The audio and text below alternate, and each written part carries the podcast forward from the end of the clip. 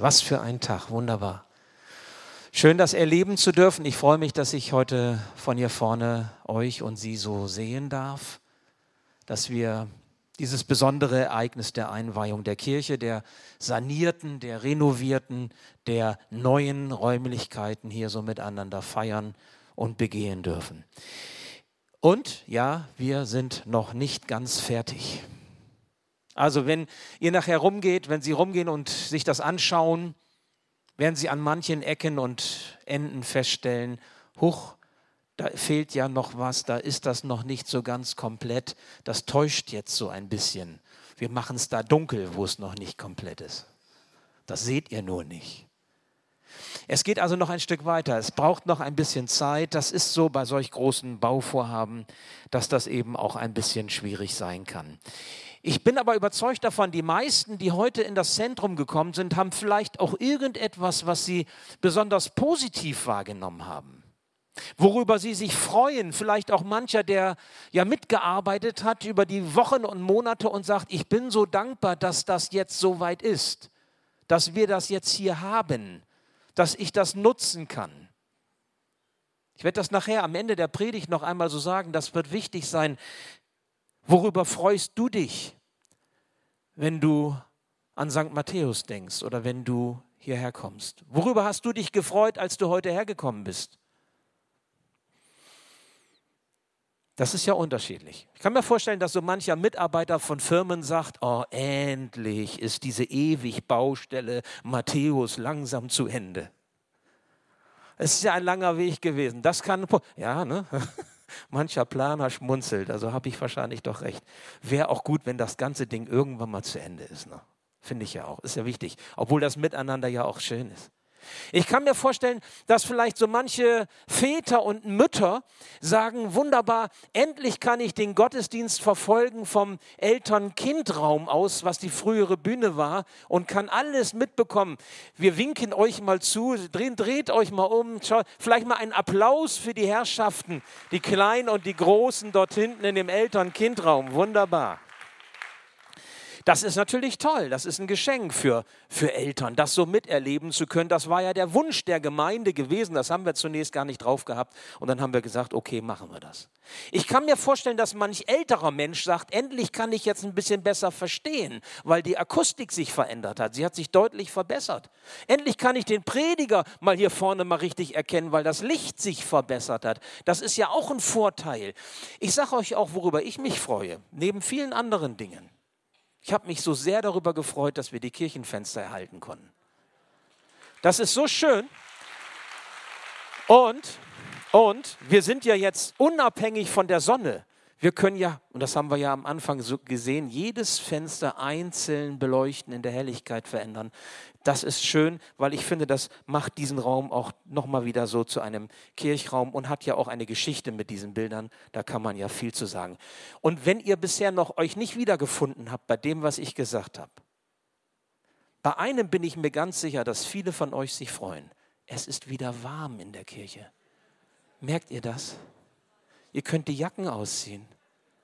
Also letztes Jahr bei solchen Temperaturen hätte mancher von euch noch dicke Jacken angehabt, weil das eben hier, wir haben ja immer von Fallwinden gesprochen und so hier. Ne? Das war ja richtig äh, eisiges äh, Klima zum Teil, trotz der Heizung, der Küster nickt auch. Das ist, man kommt jetzt rein und man hat das Gefühl, es ist warm. Also das Isolieren der Wände und der Decke hat richtig was gebracht, weil hier unten haben wir ja nichts anderes gemacht. Richtig, richtig Toll, darüber freuen wir uns. Ja, wir sind dankbar. Dankbar, wir haben Grund zum Danken, weil wir in der Gemeinde einen Schritt weiter gegangen sind Richtung Bauerhalt, Richtung Modernisierung, Richtung Energieeffizienz. Und wir wollen die Gemeinde fit machen für die nächsten Generationen. Und ich glaube, wir haben für die nächsten 20 bis 30 Jahre hier nochmal einen wichtigen Schritt getan. Und wir haben es gehört, hinter uns liegen wirklich anstrengende Wochen. Wochen und Monate. Nicht wenige sitzen hier unter uns, die sind bis an ihre Grenzen gegangen. An Grenzen, ich denke an Grenzen von Mitarbeit, von Einsatz. Vielleicht ist sogar mancher über seine Grenze gegangen. Da sind dann auch Nerven arg strapaziert gewesen. Es gab viele Bausitzungen, das haben wir gehört, manchmal auch mit Auseinandersetzungen, um etwas Gutes zu erreichen. Es gab viele Baueinsätze, manchen Stressfaktoren, ja, so war das. Viele Firmen mit ihren Mitarbeitern, wir haben sie gesehen, man konnte sie so schnell ja gar nicht alle zählen. Das waren ja wirklich ganz viele Firmen, die mit beteiligt waren und Planungsbüros. Viele Firmen mit ihren Mitarbeitern waren beteiligt an der Umsetzung. Und ich möchte an dieser Stelle einmal sagen, herzlich willkommen, schön, dass Sie mit dabei sind. Heute an diesem wunderbaren. Ein Applaus bitte mal. Das wäre mir ein Anliegen. Für alle Mitarbeitenden der Firmen, der Planungsbüros, des Architekturbüros, auch Frau Bosse von der Kirche. Das ist alles nicht selbstverständlich. Ich freue mich, dass wir miteinander dies hier heute so erleben können. Ich danke auch im Namen der Gemeindeleitung allen Beteiligten. Wir haben es schon gehört, Lothar Bublitz hat es schon dankenswerterweise gesagt. Allen, die mitgewirkt haben, der Kirche, die mit unterstützt hat, der Gemeinde, die mit zusammengelegt hat, die gearbeitet hat. Dass das jetzt heute hier so aussieht, das ging bis gestern spät in die Nacht hinein. Und es gab auch vor ein paar Tagen eine Situation, wo wir überlegten, können wir die Einweihung überhaupt machen? Geht das überhaupt? Wo hier noch die Gerüste standen und wir gefragt haben, ist das überhaupt möglich? Gestern waren, glaube ich, über 80 Helfer hier dabei im Einsatz, Technik, Licht und Bild, die haben noch bis spät in den Abend gearbeitet. Ich danke euch. Ich danke euch allen dafür. Weil das so ein bisschen in Vergessenheit gerät. Und man sollte auch nicht unbedingt Einzelne hervor, herausgreifen. Ich möchte aber Lothar Bublitz an dieser Stelle auch nochmal danken. Lothar. Ähm, und zwar deshalb auch,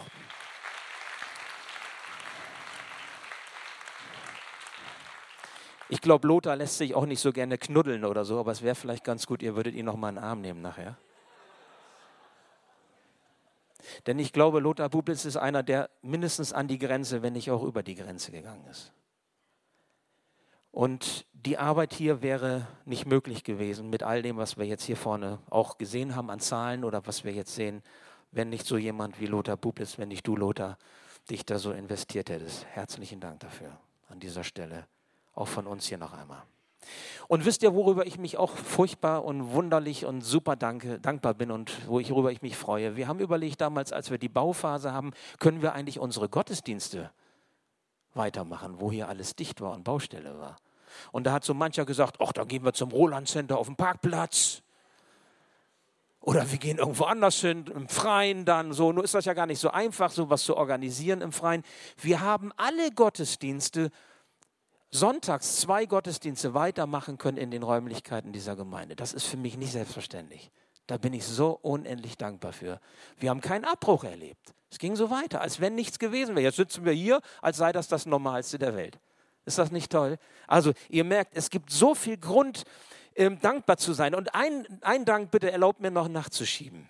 Ich möchte jetzt an dieser Stelle auch mal all denen danken, die ihre Partnerinnen und Partner freigestellt haben, hier zu helfen. Also Ehepartner, ja, Ehefrauen, Ehemänner, wie auch immer, oder Eltern, die ihre Kinder freigestellt haben, obwohl sie Unterstützung brauchten, wie auch immer. So mancher hat im Grunde in dieser Zeit ja gesagt, okay, das ist jetzt dran. Man musste massiv zurückstecken. Manches blieb auf der Strecke dabei. Auch euch ein herzliches Dankeschön, dass ihr damit das möglich gemacht habt. Und ich hoffe und ich glaube, es wird nun auch wieder etwas ruhigere Zeiten geben, lieber Herr Küster etwas entspanntere Zeiten. Und ich glaube, das ist auch wichtig. Meint ihr nicht auch, dass das wichtig ist? Dass wir dann auch wieder in einen Rhythmus hineinkommen, der uns nicht immer nur an Grenzen führt. Manchmal haben wir uns gefragt, was soll werden? Wie sollen wir das schaffen? Mitunter war das Gefühl auch da, wir waren ziemlich ratlos. Wir haben zwar Manpower und Kraft und Ideen, aber wir wussten nicht, wie können wir diese Hürden nehmen, die uns gestellt, gestellt sind. Und ich fühlte mich erinnert an das, was im Psalm 40, Vers 17 steht. Da heißt es, doch alle, die dich suchen, sollen jubeln vor Freude über dich. Ja, alle, die nach deiner Hilfe verlangen, sollen es immer wieder bezeugen, der Herr ist groß. Und ich habe gedacht, das ist ein Wort, das passt wunderbar so als erstes Wort. Wie oft haben wir Gott gebeten, uns zu helfen, weil wir nicht mehr weiter wussten? Reichen die Finanzen? Reicht die Kraft? Schaffen wir das von der Zeit her? Wie kann das funktionieren? Nun feiern wir Einweihung. Und wir feiern Einweihung nicht deshalb nur, weil wir so viel Zeit und Kraft und finanzielle Unterstützung gegeben haben, sondern weil der Herr dieser Kirche, der Gott, an den wir glauben, zu uns stand mit seinen Segnungen. Weil wir haben von Wundern gehört, weil er gewirkt hat, weil er geschenkt hat, dass es möglich war. Und eben dabei und darin erleben wir ihn mit einem freudigen Herzen. Das ist die Freude, das ist der Grund, auf dem wir stehen. Wisst ihr, wer Gott in Zeiten der Not um Hilfe bittet, und das gilt auch für die persönlichen Nöte, für die persönlichen Herausforderungen, so verheißt es sein Wort, der wird auch seine Hilfe erfahren zu der Zeit, wo er es nötig hat, frühestens zeitig genug. Das will ich glauben für mich, das will ich glauben für dich, das will ich auch glauben für uns als Gemeinde. Das ist der Grund der Freude, liebe Gemeinde. Das ist das Fundament, auf dem wir heute stehen und Danke sagen. Ja, ein Dank an all die, die mitgeholfen haben, aber dann eben wirklich auch der Dank an Gott selbst, der uns ermächtigt hat, diesen Schritt in die Zukunft von Matthäus überhaupt gehen zu können. Und dabei frage ich mich auch ehrlich, wie sieht Gott unsere Gemeinde eigentlich? Du findest sie vielleicht interessant, findest sie schön, musst dich vielleicht an manches ein bisschen gewöhnen jetzt, ich auch. Sind wir schon mal zwei. Aber es ist schön. Wir freuen uns über das, was möglich ist. Aber wie sieht Gott die Gemeinde? Was denkt er über Matthäus? Über diese, ich sag mal, kleine evangelische Kirche am, am Südrand Bremens in Huchting, weil hier hinter ist ja schon Niedersachsen. Was denkt er über uns? Was hat er mit uns vor? Was hat er vor mit diesen Räumlichkeiten hier? Die wir jetzt so schön für die nächsten 20, 30 Jahre erstellt haben. Ich meine, was wäre der Bau mit Steinen, wenn darin kein Leben wäre, oder? Ich erinnerte mich an Salomo. Salomo, den Sohn, den Nachfolger von König David im Alten Testament. Sein Vater David wollte Gott auch schon eine Kirche bauen oder so wie man damals sagte, einen Tempel. Er wollte nicht irgendeinen Tempel bauen, nicht irgendeine Kirche, sondern eine wunderschöne, eine große Kirche, weil sein Gott so groß und herrlich ist. Und als dann sein Sohn Salomo diesen Tempel fertigstellte und der Tag der Einweihung war, so wie heute der 4. Februar, hier bei uns in Huchting, da sagte dieser Salomo folgendes, 1. Könige 8. Doch wirst du Gott wirklich auf der Erde wohnen? Ist nicht sogar der weite Himmel noch zu klein, um dich zu fassen? Geschweige denn dieses Haus, das ich gebaut habe? Und dann heißt es weiter, bitte wache Tag und Nacht über dieses Haus. Es ist ja der Ort, von dem du selbst gesagt hast, hier will ich wohnen. Darum erhöre das Gebet, das ich, dein ergebener Diener, an diesem Ort an dich richte. Das ist das zweite Wort, was ich euch heute sagen möchte. Was ist diese Gemeinde? Ich kann Salomo verstehen. Ich kann Salomo gut verstehen. Wer sind wir denn schon? Eine Kirchengemeinde mit 2155 Gemeindeglieder, die jetzt hier ein wunderschönes Zentrum haben. Was sind wir schon? Was können wir machen? Was ist die Kirche mit all diesen Räumen und Möglichkeiten und, und all dem, was Gott uns schenkt? Können wir in Anspruch nehmen, dass Gott hier zu finden ist? Dass Gott hier unter uns wohnt? Muss noch Matthäus gehen, dann findest du Gott? Die Matthäusgemeinde zählt ganz sicher, und wir haben das ja eben auch schon gehört, zu den besonders aktiven und lebendigen Kirchengemeinden im Norden unseres Landes. Ganz gewiss auch in unserer Stadt und innerhalb unserer bremischen Kirche. Viele Menschen unterschiedlichen Alters kommen hier zur Gemeinde und finden hier eine geistliche Heimat. Wir sind eine Familienkirche, deswegen haben wir diese Generation und wir werden auch, jedenfalls tun wir alles, was wir tun können, dass das so bleibt, werden das auch weiterhin sein. Eine Familienkirche für Jung und Alt, für Menschen jeder Generation und egal, wo sie herkommen. Doch ist der große Gott in unserer, für seine, für seine Verhältnisse kleinen Kirche wirklich zu Hause? Ist er hier zu finden? Wohnt er hier unter uns? Als Salomo so diesen Gedanken hatte, was tat er? Er betete. Das ist gut. Übrigens ist das mit ein Geheimnis dafür, dass Matthäus das ist, was, was diese Gemeinde ist, weil hier Menschen zusammenkommen, die beten, die nicht nur auf das schauen, was sie tun können und was sie leisten und machen können, sondern die noch mehr, viel mehr vertrauen auf das, was Gott tun kann. Und das haben sie erbeten in all den Jahren der Geschichte dieser Gemeinde. Und das ist auch jetzt noch so. Wenn wir beten, dann wenden wir uns ihm zu dann anerkennen wir, dass wir einen stärkeren brauchen, einen größeren, mehr als das, was wir so haben und geben können. Wisst ihr, alle Arbeiten, alle Planungen, alle Bemühungen, alle Einsätze sind Mittel zum Zweck. Mittel zum Zweck. Denn das Eigentliche, das lässt sich nicht machen. Wir können Mauern aufbauen. Wir können Licht kreieren. Wir können einen schönen Ton machen. Aber das Eigentliche, das lässt sich nur erbitten. Salomo hat gesagt, bitte Herr, wache Tag und Nacht über dieses Haus. Es ist ja der Ort, von dem du selbst gesagt hast, hier will ich wohnen. Darum erhöre das Gebet, das ich, dein ergebener Diener, an diesem Ort an dich richte. Und so werden wir gleich im Rahmen dieses Gottesdienstes, zum Ende dieses Gottesdienstes hin, diese Gemeinderäumlichkeiten und diese Kirche Gott noch einmal neu weihen. Wir wollen sie ihm zur Verfügung stellen. Warum? Nicht, weil das irgendwie dazugehört, sondern damit er mit seinem Leben in diesen Räumlichkeiten zu Hause ist. Dass diese Räumlichkeiten von Leben erfüllt sind, von Leben, das nur er uns geben kann. Wenn Menschen hier zusammenkommen, in seinem Namen, wie es im Neuen Testament heißt, dann wollen wir in Anspruch nehmen, dass er mitten unter uns ist. Nicht, weil wir so gut sind, sondern weil es seine Verheißung ist.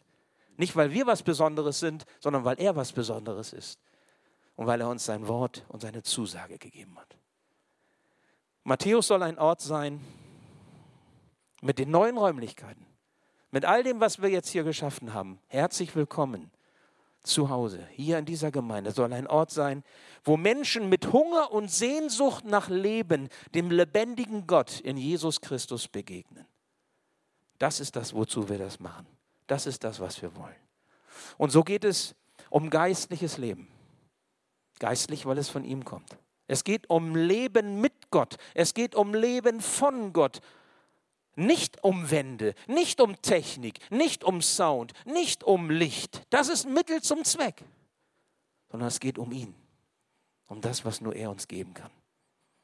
Der Tempel damals in Israel, der war, so ist es beschrieben, besonders schön Wer die Bibel so ein bisschen kennt, diesen Zusammenhang, der weiß, da wurden ja Baumaterialien aus allen Herren Länder herbeigeschafft. Aus Spanien wurde, ähm, wurde Material herbeigeschafft, aus Nordafrika wurde Material herbeigeschafft, aus Griechenland wurde Material herbeigeschafft. Und dann hat König David bzw. Salomo das alles verbaut, wunderschön. Das war so wunderbar, dass ähm, Herrscher verschiedener Länder gekommen sind, um sich das angeschaut haben. Menschen sind hingepilgert, sie wollten diesen Tempel sehen.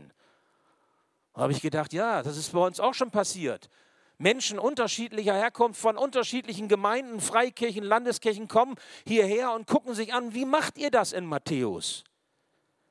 Gruppen kommen hierher aus verschiedenen Gemeinden, schauen sich das an. Die Gemeinde, was macht? Nächste Woche werden 300, 350, 370 Menschen hier sein aus unterschiedlichsten Gemeinden und sie gucken sich das an. Wie macht ihr das?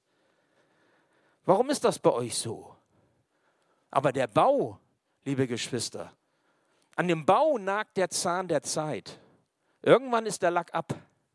Und Menschen tun Bauten Gewalten an und dann fallen sie irgendwann zusammen. Das zeigt die Menschheitsgeschichte. Nein, das ist Mittel zum Zweck. Es geht nicht um die Bewunderung des Gebäudes. Es geht auch nicht um Projekte und Aktionen, die wir tun, sondern es geht immer um Gott selbst, um den Gott, der sich in Jesus Christus zu uns Menschen aufgemacht hat uns zu begegnen und in unserem Leben zu wohnen. Es geht um den Gott, der sich sein Volk sammelt aus den Menschen, die bereit sind, ihm ihre Herzen aufzumachen und zu sagen, komm du in mein Leben hinein. Ich will dir vertrauen. Matthäus soll geöffnete Türen haben, damit Menschen ihre Herzenstüren öffnen. Für diesen Gott, an den wir glauben. Es ist wie der Apostel Paulus einmal sagte, und das ist das dritte, letzte Wort zum Schluss. 2. Korinther 6, Vers 16. Das muss ich noch sagen. Da heißt es, der Tempel des lebendigen Gottes sind wir. Ich könnte auch sagen, die Kirche Gottes ist nicht der Raum, sondern das bist du und das bin ich. Der Tempel des lebendigen Gottes sind wir. Denn Gott hat gesagt, ich will in ihrer Mitte wohnen und bei ihnen ein- und ausgehen. Ich will ihr Gott sein und sie sollen mein Volk sein. Gott in unserer Mitte, das ist Matthäus Gemeinde. Gott in unserer Mitte. Und so haben wir alle Anteil daran, von den Handwerkern angefangen bis hin zu allen Ehrenamtlichen, die mitgeholfen haben, bis zu einem jeden, der kommt oder für all die, die mit unterstützt haben, die mit beten, die mit dabei sind. Wir haben Anteil an Gottes großen Bauwerk, das über Architektenpläne und Bauzeichnungen hinausgeht, weil es die Herzen der Menschen ergreift. Und darum geht es weil Lebendigkeit sich nicht irgendwie am Papier festmacht, sondern immer eine Sache des Herzens ist, von innen heraus. Ich wünsche uns, dass wir auf dem Grund stehen, der Jesus Christus heißt. Jesus Christus ist das Fundament der Kirche. Jesus Christus ist das Fundament auch unseres Lebens. Und wenn wir durch Jesus mit dem lebendigen Gott Gemeinschaft haben, liebe Geschwister, dann haben wir den Grund zur Freude, den Grund zum Danken gefunden. Dann können wir sogar danken, wenn uns manches auch schwer fällt oder wenn wir unter Stress kommen, so wie wir das jetzt erlebt haben. Wir haben Grund zur Freude und Grund zum Danken, weil wir auf diesem Fundament stehen, das Gott gegeben hat. Und das bleibt gestern und heute und auch in Ewigkeit. Ich lade Sie ein. Ich lade Sie ein. Seien Sie mit dabei und sehen Sie, was Gott alles tut, wenn wir ihm Raum geben in unserem Leben. Ich lade Sie ein. Seien Sie auch ein Teil dieser Gemeinde hier in Matthäus, um zu sehen, was Gott tut im Herzen der Menschen. Und es fängt immer damit an, dass wir ihm unser Leben öffnen. Und darum geht es. Schön, dass wir das erleben dürfen. Heute Morgen. Amen.